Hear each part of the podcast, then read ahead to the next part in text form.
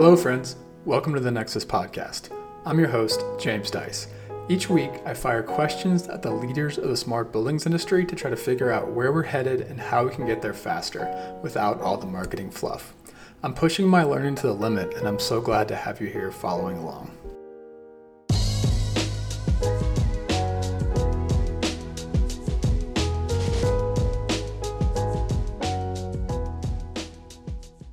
This episode is a conversation with Will Cowell de Gruchy, founder and CEO of Infogrid.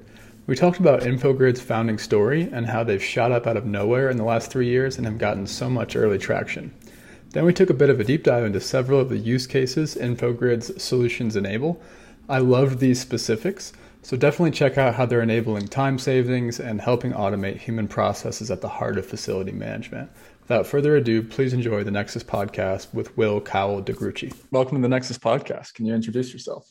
Hi, James. Pleasure to be here. So I'm Will Cowell de Gruchy. I am the founder of a company called Infogrid. We will, I'm sure, talk about Infogrid at length later. Just start by saying, yes, uh, that is a ridiculous surname. Yes, it's been the bane of my life, but at least it's interesting. Uh, in the days where you used to get a lot of physical mail, you know, instead of spam email, physical mail spam, the amount of permutations I got on it were amazing. I'm sure. Cowell de Blue Cheese, Kangarooshi, Calden Blueshy, Cowbell de Grouchy. So yeah, I feel like I should have got extra marks in every exam just for having to take the time to write that at the top. That's awesome. But I just go by Will now, so that's helpful. That is helpful. When I was a kid, uh, I, you know, whenever I would get moody, my friends would call me Grumpy Jim and that was actually when I first saw your last name. I thought I like grouchy was in my head. I was like, I wonder if he gets you know shit for for. well, so uh, as you can probably tell from the accent, I am British born, uh, now a US resident, but ancestrally we're French. And when we were in France, our surname was spelled G R O U C H Y, which is just grouchy in English. So when we moved over about 200 years ago to, to the UK, we dropped the O for obvious reasons. Ah, okay. Got it. That makes sense. Oh, very cool.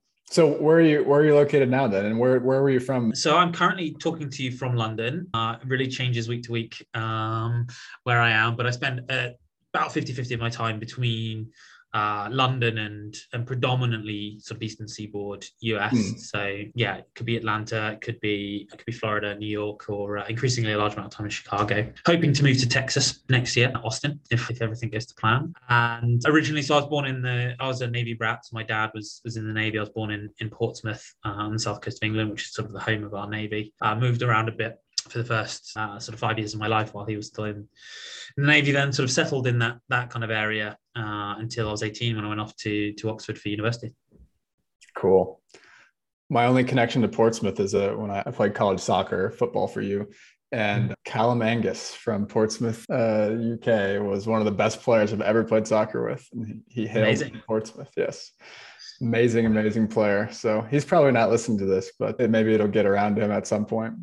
So, you know, I, I, was watching some US soccer games because you know you've got full on league now and stuff. It's really starting to, oh, yeah. take, take, off. In here. I was mm. watching some US soccer games um, the other day, actually in the gym. So they had the sort of sports screens up and they're playing these different soccer games while I was running. Very high scoring compared to a lot, a lot, of English matches are like one 0 or yeah. mm. Premier League or, or you know nil, and these are like five three or something. far more interesting to watch, actually. absolutely. Yeah, absolutely. I think that's the defense isn't as good, but it could be that we have great offense over here too. Who knows? Yeah, no, I think it's it's it's typically just because they're a little bit less far along in their journey of a game, yeah. and then when everybody works it out, they tend to get a bit more boring. But yeah, um, absolutely. Yeah, amazing. Cool. Well, tell me about your your background. We'll get into Infogrid obviously in a minute, but uh, can you talk more about your background beforehand? Yeah, for sure. And actually, sort of the, the, the, sort of two interlink in a way because it's because of that that journey I went on that that Infogrid came about. But I would say that I had a relatively eclectic background. So, as I mentioned, uh, went to, to university in Oxford and graduated in in 2009 in the midst of the financial crisis. And I think it's fair to say that you know it's a fairly traditional university, and when, when you go there, you get put on one of three treadmills generally, like consultancy, law, or finance. Those are like the careers that are sort of most most apparent. I think I think if you were there now, like big tech would probably be there too. Your hmm. sort of your your FAANG kind of companies, but at the time, those seem to be the only careers in the world. So, despite being a history major, I ended up on the finance route, and um, despite it being the midst of the biggest financial meltdown in our living history, still somehow managed to get a job in finance upon graduation. So I went to to work for a company called Fidelity, which is well known in, in the US as well. Uh, so it's Fidelity International, which is sort of a EMEA facing branch. And I was looking after global emerging markets equity research, basically. So that was great grounding, but definitely not my long term calling, is what I would say. So, okay. as you've probably been able to tell from the first couple of minutes of this podcast, I'm quite a gregarious individual. Right? I'm very outgoing. I, I draw energy from interaction with other humans. And that is not something you get an abundance of in an analyst's role. You know, it was me, my three screens, my cubicle. I actually tracked it one day. I spoke 48 words to another human being all day. And I was kind of like, yeah, I'm not sure this is my long term. So very, very, first of all, very grateful to have, have been there at that time and really learned a lot, uh, great amount around sort of analytical rigor about what it's like to be within a large organization, how uh, publicly traded companies are viewed by big institutional investors, all of which is really valuable life experience.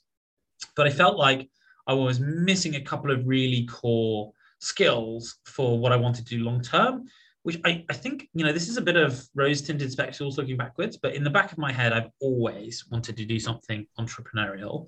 And, and maybe kind of circle back to the, the why around that in a bit.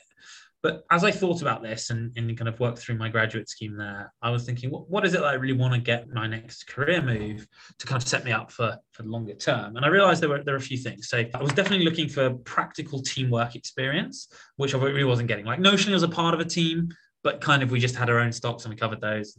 You know, that's what you did, or your own region, you cover those. Uh, then really, I wasn't getting any leadership experience at all, practical or otherwise, right? And I definitely wanted, uh, wanted some of that. I wanted a bit more intellectual variety, stimulation, because although the job that I was doing was relatively challenging to get your head around, once you had, it was a relatively repetitive process. Mm-hmm. You applied the same methodology to, to different markets. Um, then I missed the camaraderie of Oxford. Oxford's a collegiate university, so you you tend to be in groups of a few hundred in your year group, and so it's very close, and you live very closely with them within university accommodation. In my instance, for every year of my time there, and so not not dissimilar from being in a in a fraternity. And then finally, uh, honestly, I was in my early twenties. I wanted some adventure, so all of those roads sort of led me towards the military, and I thought I would join the army and become an officer, go through Sandhurst.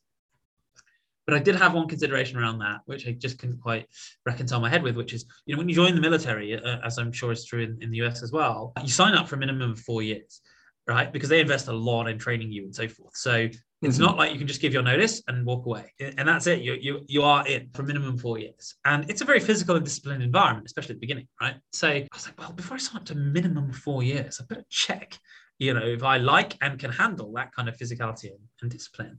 So, well, where can I get that kind of experience in the world without being in the military? And so, after a random encounter in a bar in Australia on, on a on a holiday, I'd heard about these these mixed martial arts training camps that they have in in the jungles in Thailand, basically. Whoa! Uh, where you know a lot of the UFC fighters and things go to train. So I was like, I could do that. uh, why not? And that sort of uh, that was my idea, and it, it, you know it wasn't obviously just like the military, but there's a lot of similarities like, to basically how I think the army was probably 100 years ago. Uh, they say you, know you got to do these press ups, or I'm going to hit you with a stick, and I'll show you the stick. You're like, okay, I'll do the press ups. uh, not allowed the stick anymore in the in the army, but same kind of thing. And, and I ended up loving it. You know, I intended to go for a month just to test. And after that month was up, I realized, okay, like I'm definitely going for the military thing. But I loved it. And the process to, to apply Sandhurst is very rigorous. It's an eight stage um, application, including eight uh, cumulative eight days of residential assessment. And for most of it, though, it's just waiting, right? Like waiting for slots to come available on those those assessment centers and so on. And so I had about six months of waiting, and I was like, well, why not just stay here? And so I did, right? Okay. And and so I ended up doing this sort of six months, and, and I'd only intended to do the training. Uh, but then after you sort of staying six months, I kind of sleptwalked into having a few competitive fights. So gave my mother a heart attack. You know, uh, I wouldn't say I had an illustrious career. Lost my first fight by getting choked unconscious, but uh, did did win my second one at least. But loved it. Just really really glad I I, I did it. And even the even the fight that I lost, which was definitely one of those sort of David Goliath stories where I was David, but you know Goliath really won. I'm very proud to have kind of got into the ring against the odds, and, and, and there's some similarities there, I guess, to, to the world of startups. But then, yeah, came back, you know, redoubled in my uh, belief that, that the military makes sense. Went through Sandhurst, which is 11 month intense training. Uh, and anyone who says it was fun is too far away from it. I'm not quite far enough away from it yet, where I'm still like, yeah, you know, it was great and it was formative, but it was 11 months of unrelenting misery. Let's call a spade a spade here. So did Sandhurst, and I did four years of what's called regimental duty. So, so being out in my regiment, I was a tank commander and a regiment called the King's Royal Hussars. So used to be horses, now now tanks. Was amazing. You know, got to go all sorts of places overseas, from from the Middle East to Eastern Europe to Canada, the Philippines, Kenya, all those kind of things. Amazing time. It's amazing people. The beauty of the army is you you immediately go into command out of Sandhurst. So so mm. right out of Sandhurst, I was in command of 16 men and four main battle tanks. And then in my subsequent posting, postings of two years, uh, I was in command of 50 men. So that was great.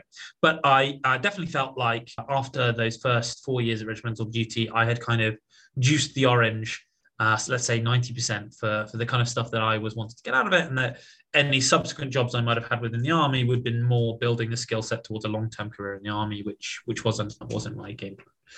So at the end of 2016, I left and, and I actually went back to the world of finance initially into uh, what's called commercial due diligence for, for private equity deals. So I worked for a consultancy and broadly speaking, we would we would go into businesses and assess whether or not they were as good in practice as they looked on paper hmm. uh, when they were trying to attract either, either buyout or investment.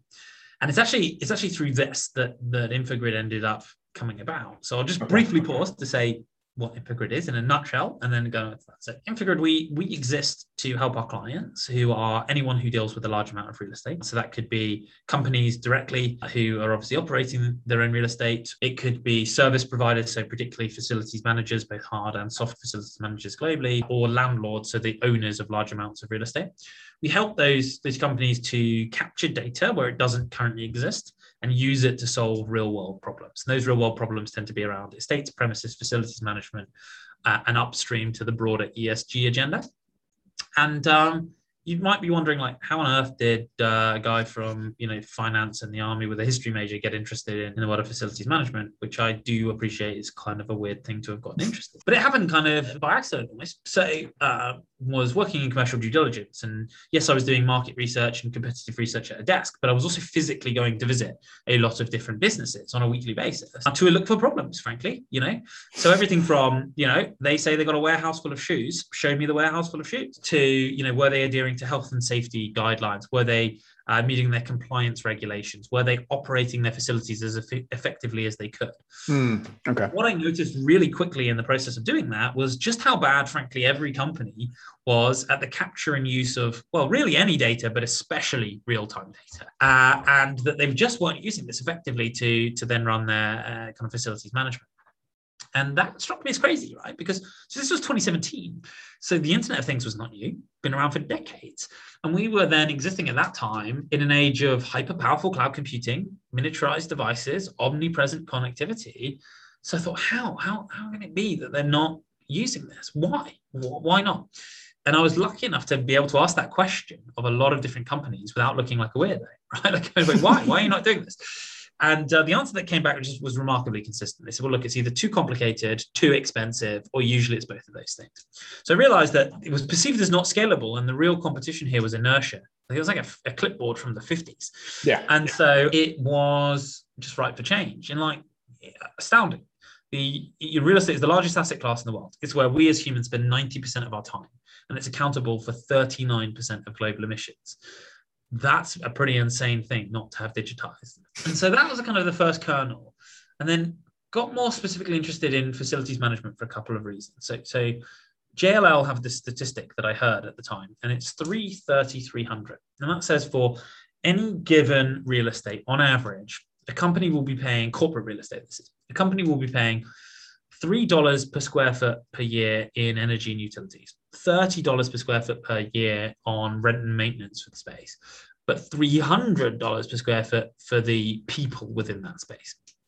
And so there's been, and I think James, you, you, yourself come from an ESCO background, right? There have been people going after energy savings in buildings for decades, right? Yeah. That part is not new. It is certainly more in vogue recently with the, the advent of you know net zero pledges and so forth. And e- but even with increasing energy prices, as we see certainly across North America and Europe, uh, it's still very hard to generate really strong returns on investment of any kind of technology in that space because energy is cheap ultimately. And we can debate for, for days whether it should be and whether there should be ta- carbon taxes involved. But the reality is at the moment it is.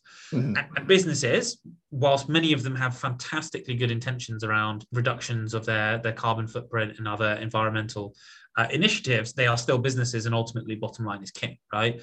So I was a realist, and I realized if you're going to deliver uh, a service, it needs to have some kind of uh, ROI for the client, and it's far easier to generate an ROI from a $300 per square foot spend than it is from a $3 per square foot spend, right? Because if you save 1% of that $300, it's the equivalent of 100% of energy. and You never can save that.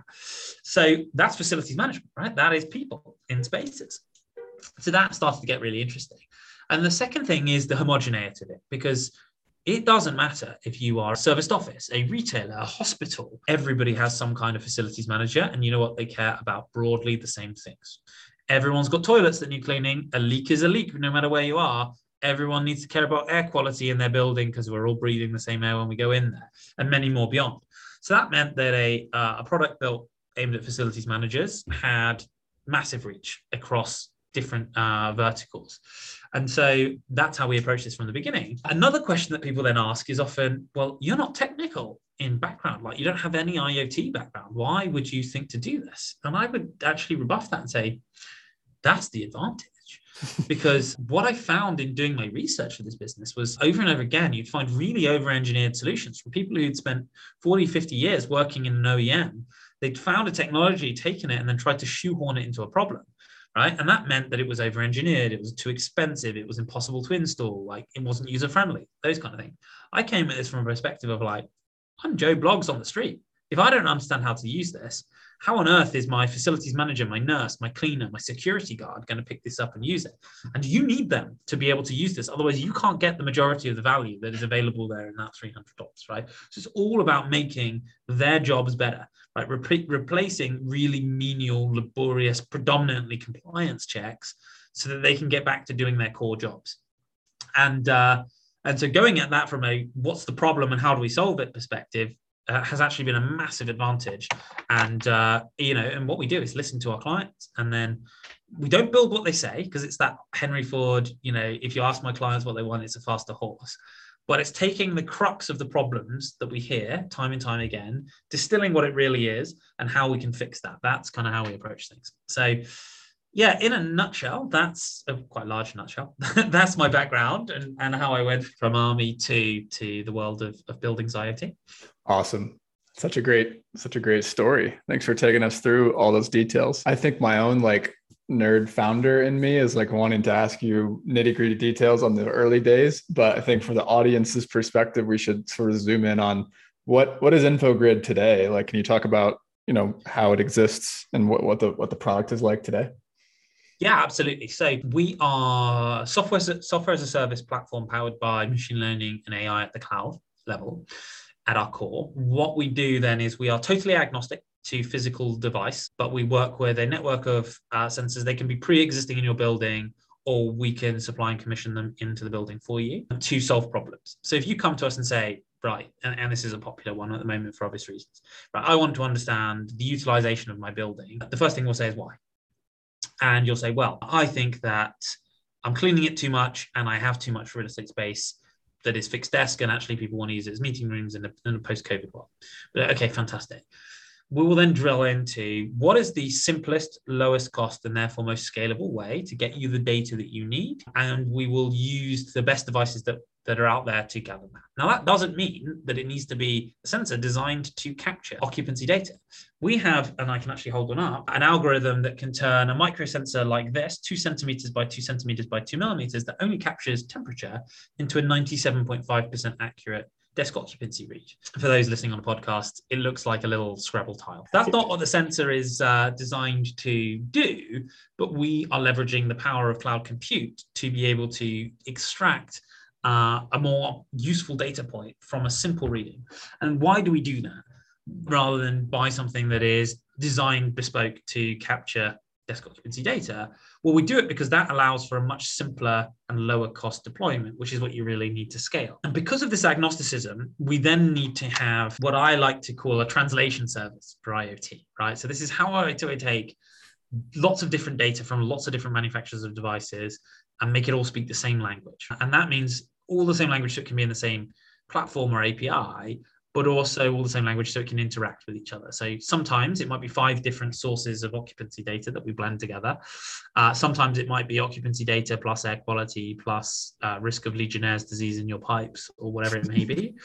but you know taking lots of different da- disparate data sources and allowing them to be interoperable which is really key for the broader esg agenda which i'll come to in a bit. So yeah we will understand what your problem is. We will then make a recommendation as to an overall solution and we'll provide that as a service. So that service will include hardware software uh, cloud storage customer support uh, all that kind of stuff. And they, they typically as i said earlier tend to revolve around uh, facilities management related use cases. So that could be managing your water management plan and, and Legionnaire's disease compliance. Hmm. It could be your air quality in your office and, and risk of viruses. It could be you, you know, right sizing your occupancy and using it to deliver smart cleaning. Or it could be sort of more hard maintenance tasks, so preventative maintenance of key equipment, leak detection, that sort of stuff. Basically, anything that you need to know to, to effectively run uh, your building. And then the, the aim is always how do we automate away needless manual tasks make you more efficient both from a labor perspective so you can have your engineers or your on-site facilities managers spend their time doing their actual core job as opposed to going around with a clipboard and how do we then also generate you know environmental and health benefits along the way.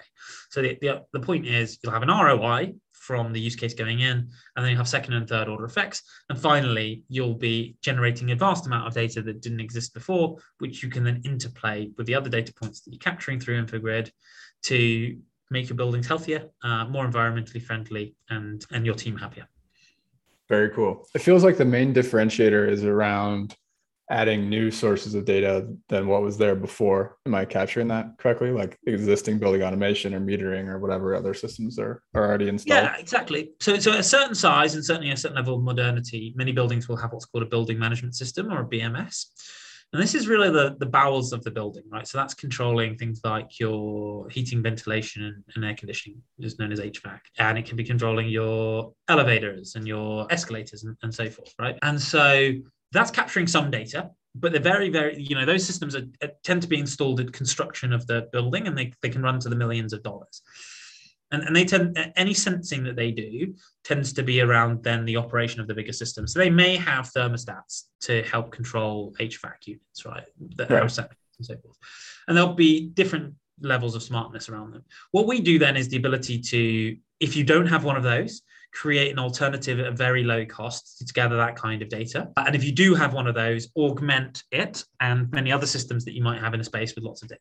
Really key point about what Infogrid does is we recognize that buildings are an ecosystem. There are lots of different things going on and will be lots of different things going on. We don't seek to own all of that. We seek to help you capture real-time data and then you can use us end to end. We have dashboards and alerts and reporting and all those kind of features if you don't have anything. But if you have a CAFM system or a BMS or a uh, tenant engagement platform or whatever it may be, the data from our platform can feed into that through our open API. We don't restrict access to it because we consider it to be your data. And then you can automate away tasks. So, you know, sensor detects a leak, CAFM system creates a work ticket to go and deal with that leak before a human ever saw it, saw it. That kind of thing. Got it. Hey guys, just another quick note from our sponsor, Nexus Labs, and then we'll get back to the show. This episode is brought to you by Nexus Foundations, our introductory course on the smart buildings industry. If you're new to the industry, this course is for you. If you're an industry vet but want to understand how technology is changing things, this course is also for you. The alumni are raving about the content, which they say pulls it all together, and they also loved getting to meet the other students on the weekly Zoom calls and in the private chat room. You can find out more about the course at courses.nexuslabs.online. All right, back to the interview. All right, and and where what kind of sort of traction do you guys have today? What what countries are you in? What types of buildings are you in? What sizes of buildings? It sounds like this might play across yeah. a, wide spectrum. So we're into the hundreds of thousands of devices deployed, over 20 million of square feet uh, square feet of, of buildings covered, uh, which re- represents thousands of buildings, and that's globally. Uh, so we originated out of, of London, UK. We now have offices in London, uh, various states in New York, Estonia, hot off the press, France, Germany, and soon Asia Pacific as well. We're already operating in, in all of those regions though, because our, cl- our clients tend to be global blue chip companies or global service providers who obviously have real estate all over the place. Yeah, grow, growing very fast. So if you're listening to this podcast anytime that's not September 2021, all of these all of these statistics will be date. yeah. So uh, sort of averaging over a thousand percent year on year growth at the moment. Amazing. How, how do you look back? So you started this three years ago. Mhm. That's incredible growth for this industry. What, what do you attribute that to? I think that there is a combination here. So, as I say, you know, the, the technology that sort of makes up the overall solution, especially in terms of IoT and sensors, that's that's not new. What has really advanced in the last five years massively, and even the last couple of years since we've been going, is the the power of cloud compute and what you can achieve there. So, Hmm. how can you leverage that data better? And so, I think that the technology that you needed to be able to deliver that that that's available to us, and that's been obviously uh, incredibly powerful. Then I think that we took risks at the right time. So, you know, we started from this philosophy that this is very important, that this is going to be a big thing.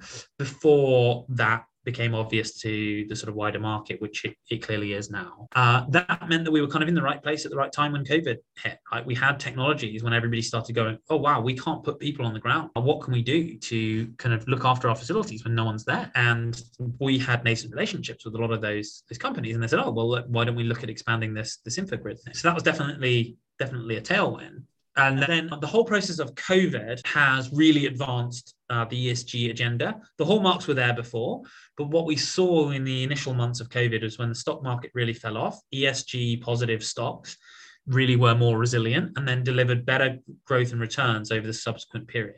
Hmm. We're now starting to see really large amounts of ESG related debt instruments go out into the market, which is important for real estate holders. We're seeing premiums being attracted on ESG friendly properties. So that's higher occupancy rates, that's higher fees being paid per square foot. And then we're starting to see government action around penalizing poor performance around health and wellness and, and environmental sustainability.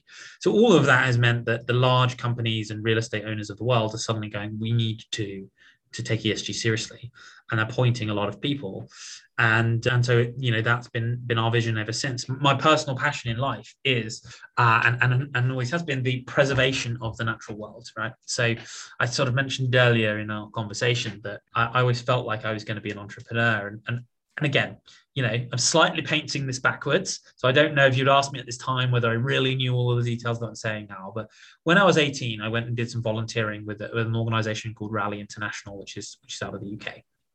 And they went out to Costa Rica and Nicaragua and did uh, various different projects. So one social building a school, uh, one which was sort of personal uh, strength building, trekking coast to coast, but one which was all about natural preservation, working on a newly formed national park within Costa Rica. And what we were doing there was things like clearing water watering holes, clearing paths through the, the park to keep people in the right areas, and, and then helping to reintroduce species.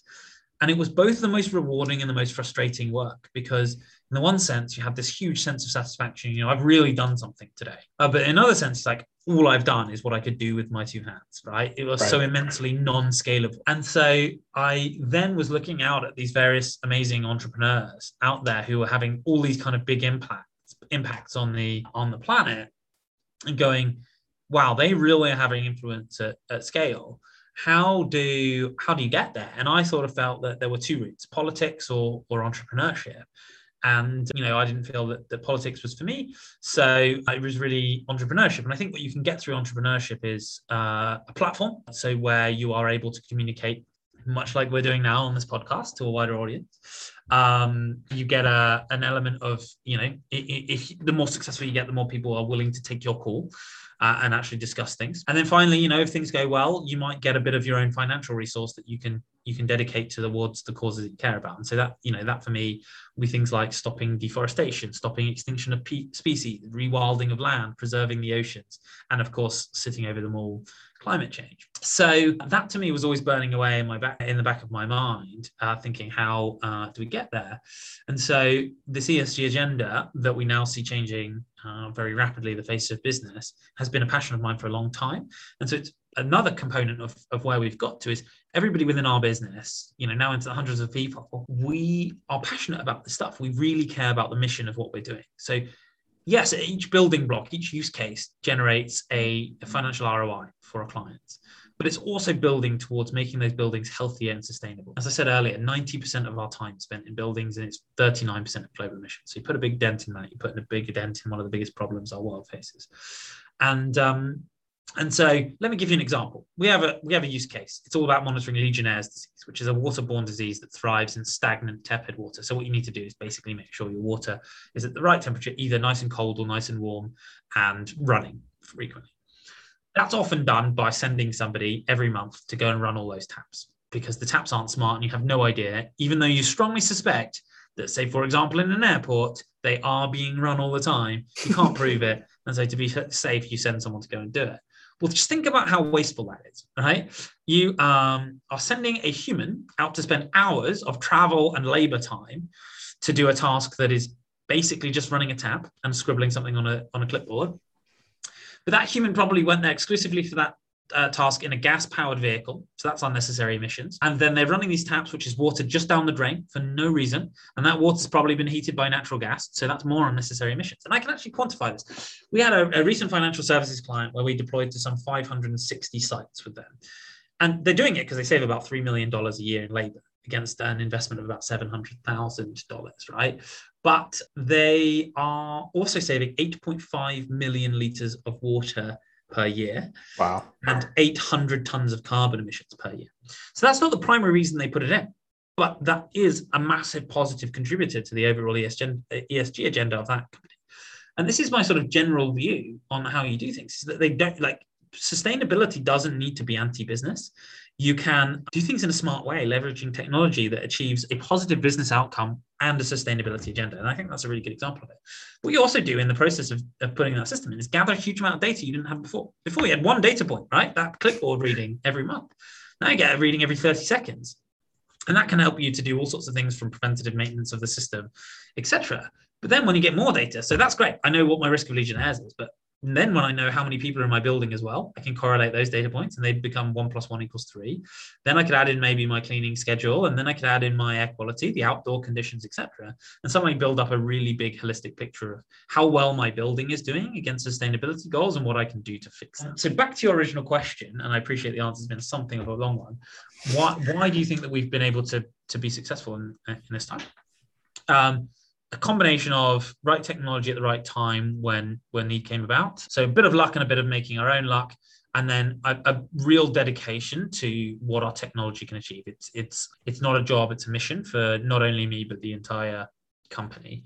And I would say also we haven't achieved anything yet right? This is this is not even the beginning of, of our journey. And i truly believe that we can change the world for the better and and help us to enjoy all of the the modern comforts that we have in our buildings but in a much more sustainable way that we don't need to sacrifice the planet for our for our next generations. That's awesome Great, great long answer. I loved it. What strikes me uh, also like a core piece of the, the success, and you correct me if I'm wrong, but I'm just kind of repeating it back to you, is that you developed a low cost and sustainable or scalable solution as well. And what strikes me as like two core components of the, the ability for this to be low cost is these sensors. So you held one up for people that can't see. It looks like a little Scrabble piece. I want you to talk about the sensors, but it also strikes me as like there's a certain amount of install and design cost here that if, if i'm correct about this you guys are designing once calling it this use case that anyone can any client future in the future can then use. So you're sort of making the design aspect of smart buildings sort of scalable as well because you're kind of designing it and then making it so that it can be rinsed and repeated across any building. Is that Exactly right. So, so let me let me answer your first question first, and then I'll come to, to the second piece. So, talking about quote unquote the sensors, we, we are agnostic to hardware, so we are not a manufacturer ourselves of hardware. What okay. we do is go out find what we believe is best on market to achieve what we want to achieve. So that's that's simplicity and low cost. We also have a couple of other key parameters. Security is a very very important point around Internet of Things deployment. Everyone's heard the story about the fish tank that took down the casino, right? Yeah. So that means for us typically that we'll connect to the cloud via cellular so that we don't need to go onto our clients' networks. So we often make that a, a requirement of the devices that we're providing. We're also a massive fan of wireless. So wherever possible, completely wireless battery operated with multi-year lifespan. I think it's really important. And so what we then need to do is like working within those parameters, we need to find devices that we think are excellent to deploy into space. Most of the time, they won't give at their, you know, in their core design, the exact data point that the client needs to solve the problem. So mm-hmm. that's where we then apply our secret sauce, if you will, our intelligence, right? So that's everything from assimilating and converting that data, combining it with other pieces, to running that through machine learning and, and an AI to turn it into something. So, you know, a reading of temperature becomes 97.5% accurate desk occupancy. The same sensor can be used for understanding whether or not water is moving within the pipe. So, so those those are sort of um, the patented pieces. When, when we talk about the sensors, the key thing is is that real ease of install and, and being at a price point that's there, all while all whilst being secure. So we're always, you know, if anybody who is listening is is in the physical manufacture of sensor space, we're always up for talking to to new new players in the space and and putting them into our ecosystem and assessing whether they might be a good partner for certain use cases. And then uh, to your second point about the sort of scalability of it. So so that's exactly it. You know, we're in the world of data. Everybody always talks about data, but one uh, and and of course we have billions and billions of hard data points, sensor readings, right? And those are very important for our uh, machine learning uh, algorithms to continue to learn and improve. But we also have a lot of soft data we have just spent a lot of time on site with a lot of cleaners and security guards and nurses and facilities managers, engineers. So we understand what their problems are. We understand how they use or don't use software, why they haven't used previous solutions. And then when we build, we build with that in mind, right? So, so what you get is not something that everybody's 100% happy with, but that everybody's 80% happy with. And, mm. and that makes it transferable. And so that means when somebody comes to us, it doesn't matter whether a retailer, an office, or residential, we can say, well, look, we understand this problem and this is the solution, and it kind of holds regardless of what it is. And then because we don't restrict the onward use of our data, you know, fully open API, uh, in fact, you know, the, the phrase of our data is wrong. It's, it's our client's data. Then if they want to go that last 20% and really customize or personalize it, they can build their own application and integrate it to that, their own data lake or whatever it may be. But they can use us end to end if they want to. So that gives it this, this repeatability and scalability, not only to other buildings of that type. So say we built a solution that worked for an office, but then also into other buildings as well. And so that also gives us the ability to work broadly so that we can bring a lot of different use cases with the same toolkit and everybody now has fatigue about the number of logins that they have to have and applications and so forth. So we're really trying to to minimize that but at the same time minimize change management by not making people replace everything they know and love already particularly in facilities management. Lots of people have workflow tools CAFM systems etc we look to augment and, uh, and integrate with those rather than than replace. You have all these use cases right? So I'm picturing, I don't know, how many do you have? How many use cases are like in the library? So that's a bit of a how long's a piece of string question in the sense that, like, hey, we've got a, a, sensor that can tell you whether an object is present or not, right? So that could be your bike, it could be a fire extinguisher, it could okay. be whether or not somebody's stolen your sandwich from the fridge. So, you know, how much of those are use cases? But if we were to boil it down, it's about sort of 30 or 35 at a push, okay. really repeatable, like off the shelf use cases. Got it. And and what are the can you talk about like what are the top maybe three to five that most people yeah. are doing? Absolutely. And again, uh, if you're listening outside of 2021, then this will probably have changed. Two are, you know, really top of mind for lots of people, especially in the corporate um, real estate space, so offices at the moment. So that's occupancy holistically. So occupancy holistically is everything from how many people are in my building to which floor are they on, which subsection of the floor, uh, to even which individual desk or meeting room and how long were they in, right? So any kind of division of that. Same holds for you know shopping mall how many people are in the mall as a whole versus in uh, Target, right? So that is something that people are really keen to understand in a post-pandemic world. But there's a so what to that. Like, what do you actually do with it, right? The, the very common one is right sizing the real estate. So they want to understand what they're using so that they can either downsize the amount of buildings they own because they realize they're not using them all, or they can reconfigure the buildings they have to have more collaboration space or meeting rooms or whatever it may be. Another one that, that we deliver in conjunction with our global facilities management partners, uh, which is basically all of the large acronym based facilities managers you can think of, um, is smart cleaning.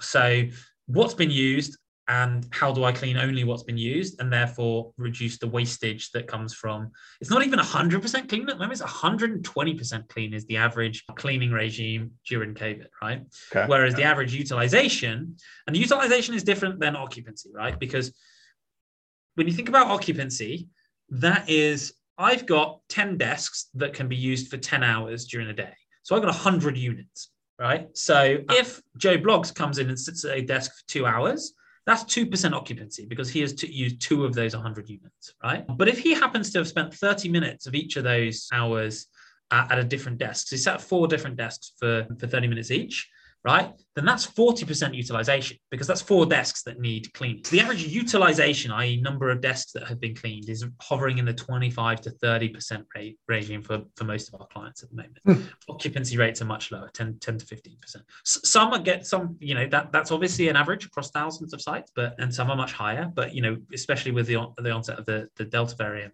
there was a sort of easing back in and then a retraction. Um, so right? 25% utilization. That means 75% of desks being cleaned that weren't used at all. That means a huge amount of labor, a huge amount of chemicals, a huge amount of trips to get the people there that don't need to have. And then obviously with that cost. So that's one of the things that, that um, we see on top of uh, occupancy. So that's a use case. But if you put in occupancy, you don't have to pay more to get that use case, right? You unlock the same ability using the, the, the that one sensor. So yeah, uh, utilization generally occupancy, then air quality.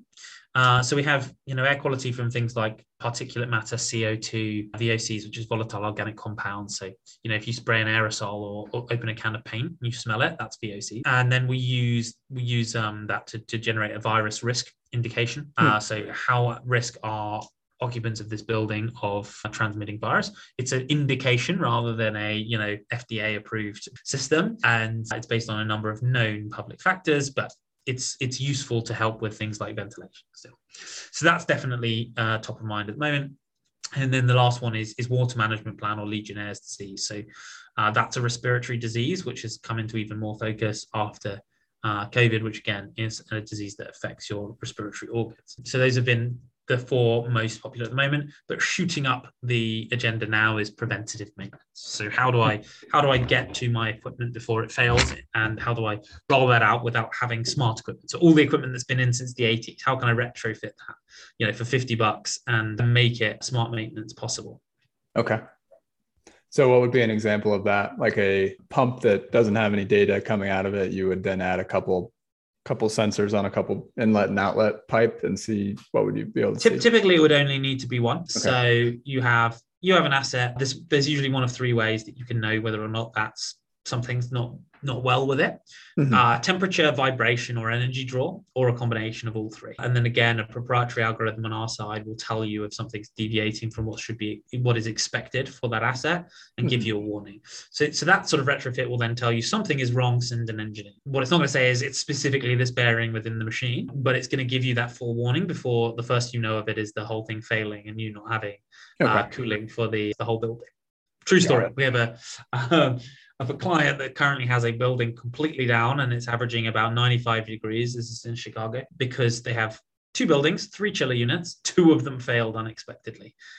And, and so that's like the most compelling case you can have for, putting a simple sensor in, right? Because that building's now non usable. Beautiful. All right. So when you have two different, so you mentioned the the occupancy data can be used for maybe an asset manager planning out space, or it can be used for the cleaning person that's showing up at 9 p.m. to run around the, the, the office. How does your platform serve that data to two different end users? And how does that thought process? So actually in, in, in the examples you've used, you could do both of them through through the platform. Uh, so those would be sort of fully end-to-end design use cases. We have software functionality that would allow you to do that. Okay. But if you would prefer to do it in another way, which is often the case with with occupancy, you can extract the data in a number of ways, right? So you can download it directly in reports from the platform, or you can integrate with either real-time or historic data APIs with us. Okay. And then you can go run that through whatever kind of analytics software you want, whether that's one of the big business intelligence platforms or it's your own proprietary thing. The point is it's data, right? So once you've used and you'd use the InfoGrid system to, to install any sensor that you want, by any manufacturer, make it very simple in the process of doing that, you'll then know where the sensor is, who's got permissions to it, what kind of alerts are set around it, etc., which allows you to then use it for a bunch of different different uses. Right. So for for cleaning, that could go and integrate with your uh, janitorial team's existing workflow system, or you could use our daily generated reports to help. The point is, once once you've captured the data, you can use it for whatever use case you want now, and then of course it exists forever. So if there's a use case that's that's generated later that we you know you haven't thought of right now you can use the same historic data to help benchmark and that's the real power of this so you're future proofing yourself you're not only giving yourself the range of use cases now but also what might come in future as well super interesting how about a few of your weirdest use cases? So those are the top five. There's got to be yeah. some weird stuff happening. Let's hear it. Yeah so so we've certainly had some some pretty uh, interesting approaches to so i'll give you one that we we didn't pursue for various reasons. That was deploying to chicken houses. The working theory was that the chickens that are getting sick get hotter. So they wanted a very granular thermal profile of the chicken house to try and understand uh, what was going on there so we, we didn't end up pursuing that for a number of reasons but that was certainly that was certainly a novel request one that we did do a pilot with and uh, ran into a problem we didn't expect was an operator of gym equipment wanted to know precisely what was being used for how long. So, you know, how many, how long were people on the the, the, the exercise bike or the, the treadmill or the um, rowing machine or whatever it is. And so, in most of those, you know, if you're putting your foot in a consistent place or, or your bum in a consistent place, then you can cover a sensor and it will, it will tell you what we didn't anticipate was people stealing them um, because you're like, what on earth would you use this for? It's completely functionless unless it's a part of the bigger system. But I kid you not, it took three minutes for the first one to get stolen on our test deployment. Like we actually watched the person steal it. Um, we're like, you doing? Uh, hadn't even left the building. And, and the reason wasn't actually that people like wanted to take it, right? It was that they were looking at their seat and seeing something like this and be like, that doesn't belong there, taking it off and then pocketing it without thinking about it, and then they would walk off with it. So, so maybe stealing is a is a overly harsh term, but anyway. Yeah. So yeah, that was that was kind of weird. And then you, you basically you name it, people want to know it, and there's always this trade off of okay, but yeah, oh, we had another one the other day. I, I want to know whether the plants have been watered, but this wasn't in a you know in a commercial uh, vertical farm like that's mission critical. This was just like the ornamental plants in an office, and I was like, that's great, but how many have you got? They're like, on average, about 200 per office. I was like, okay, so do you want to pay for 200 subscriptions to do this just to know whether or not that that's been watered? And then when it comes down to it, of course, there's no ROI there, so people don't don't pursue it. And that, that's the kind of stage that, that we now as a company are like, you know, we we're not a static product. If there's a new use case out there, we will work with you to solve the problem if there's enough scale to it. I always give an example in terms of like say one of the sensors we work with is a little uh, haptic button, right? So I'll say, right, okay, if you, James, want a button for your desk that's like press and somebody brings me a coffee from the local coffee shop, I'm not going to build that for you because it's not enough scale to it, right? And this is where you boot me off the podcast. but if I am a serviced office provider who has 100,000 meeting rooms globally that wants a functionality that says bring coffee to this meeting room, because then they'll charge for it, we'll build that because that's got enough scale. And then you, James, can benefit from the fact that that functionality exists, right? And that's kind of how we evolve that user centric model. But uh, I, I, need that. I have yeah. a I have a coffee shop a block from my apartment here. If they would bring me a latte every few hours, that'd be sweet. Exactly. Love it. Uh, very cool. Anything else to leave us with? Uh, this has been super insightful. Thank you. Yeah, I would just say, look, uh, whether it's with InfoGrid or not, um, the the digitization of buildings is is essential. And the transition to to an ESG friendly and sustainable planet is, is just inevitable, right? You need no more evidence than the fact that McKinsey estimates its largest practice within three years will be its sustainability practice to know that the ESG transformation is the new digital transformation.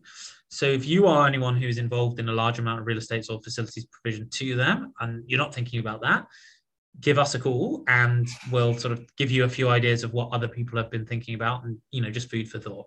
Or, or give somebody a call because i think it, over the over the coming um, years it will definitely be essential. Awesome. All right. Ready for two truths and a lie? Yeah absolutely. First one. I have a favorite ancestor and that ancestor led a cavalry charge at the age of 84 and the history books record that he perished gloriously in that process. Not recorded whether of that that was as a result of an arrow or a heart attack, but uh, all right, that's number, number, one. That's the first number, one. Okay. Number two, I am completely allergic to chili. Um, and so I had to be really, really careful because even a small amount, it's it's not like allergy. It's that it will just make my face really swell up and very hard for me to to talk and so forth. So yeah, I fare better in in the US than I do in the UK, where we have a lot of cultural influence from from India. And the third one is that I am well well remembered within my regiment. There was a deployment, a training deployment that we went on on our tanks and it was with a friendly allied force who kindly let us use their, their training area. In the process of coming in from this exercise, there were probably about 100 tanks returning to this training area. Only one of them ran over the really solid metal perimeter fence in the process of trying to turn in, though, and that was my tank. And the result was a poor allied soldier had to, to what's called stag on or stand duty all night because this the perimeter was no no longer secure. So that was wonderfully embarrassing for me, and I will never live it down. Man, this is a tough one. I honestly don't know, and I'm gonna guess that you're not allergic to chili. That is true. I am not. I love chili, love spicy foods. Does come from the cultural influence. You know, there there are uh, curry houses everywhere in, uh, in mm-hmm. the UK. We have our own blend of it, but, but I absolutely love it. And then I really love Mexican and Tex-Mex. So I'm in my happy place when I'm in. Uh, yeah. And, and, you know, we just don't do it as well in the UK as as you guys do in the states. So uh, Got it. I'm in that place there. Yeah, it would be tough for you to live in Austin if you uh, couldn't do chili. That's, that's exactly, exactly. But the, the, Indian influence reminds me of the one of the episodes of Ted Lasso. Is Ted Lasso an, uh, a popular show in the UK? Yeah, yeah, very funny. uh, that's great. there's um, one. There's one other product that's actually very popular in the US as well. Um, that is a result of the sort of British um, history in India and that's the IPA, which stands for Indian oh. Pale Ale. Yeah. And uh, that's because it was a, a, particular type of ale that was brewed to last the the the long journey down around the south of, of South Africa and onwards to, to India. So it's brewed, brewed in a, a, certain way originally because of that journey. Uh, and now, like personally, my favorite type of, of beer, and that's something I do love within the US, is the massive proliferation of craft beer. What I will say though is you all have strong constitutions because the average ABV is like 8% or 16% proof, right? Like yeah. 8% ABV and 16% proof. Whereas it's probably more like a 4% here. It's like mm. we do the session pale ales and, and IPAs better. So I come, I come to US and you like, you go to a restaurant, you're like, oh, I have the pale ale. And you're like, how much is it? But they're like, yeah, 9%. I'm like, cool. I'll have this one and I'll be off to bed. That, that is very, very true. Also my favorite, my favorite beer is the IPA. So yes. Didn't know that though. I think I learned that at some point, and you're reminding me of that fact. So anyway, I'm probably I, sort of mullering the detail of it, but that is yeah, that is in general gist. Well, thanks, Will, for coming on the show. This has been super fun. Yeah, absolute pleasure. Anytime. And yeah, as I say, if anyone's got any questions, whether it's about IPAs or APIs, just let me know. There we go. That was an accidental a zinger, wasn't it? So um, brilliant.